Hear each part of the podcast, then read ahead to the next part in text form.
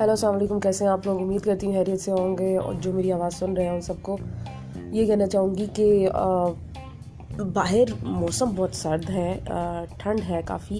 اپنا بہت سا خیال رکھیے، گھر سے باہر جب بھی نکلیے، خود کو کور کر کے رکھیے۔ اور جیسے کہ ونٹر ویکیشنز چل رہی ہیں تو اوبیسلی سب لوگوں کا پلان ہوتا ہے باہر جانے آنے کا۔ تو جہاں کہیں بھی سیر و تفریح کے لیے جائیں خود کو ڈھک کے جائیں کور رکھیں ہیڈ کور رکھیں اسپیشلی اور اسموک سے خود کو بچا کر رکھیں تاکہ طبیعت سیٹ رہے آپ لوگوں کی۔ تو بس یہی کہنا تھا میں نے ابھی، اور ان شاء اللہ ایک دو ایکسائٹنگ نیوز کے ساتھ میں کچھ گھنٹے کے بعد دوبارہ حاضر ہوں گی۔ اپنا بہت سا خیال رکھیے گا، دعاؤں میں یاد رکھیے گا۔ اللہ حافظ۔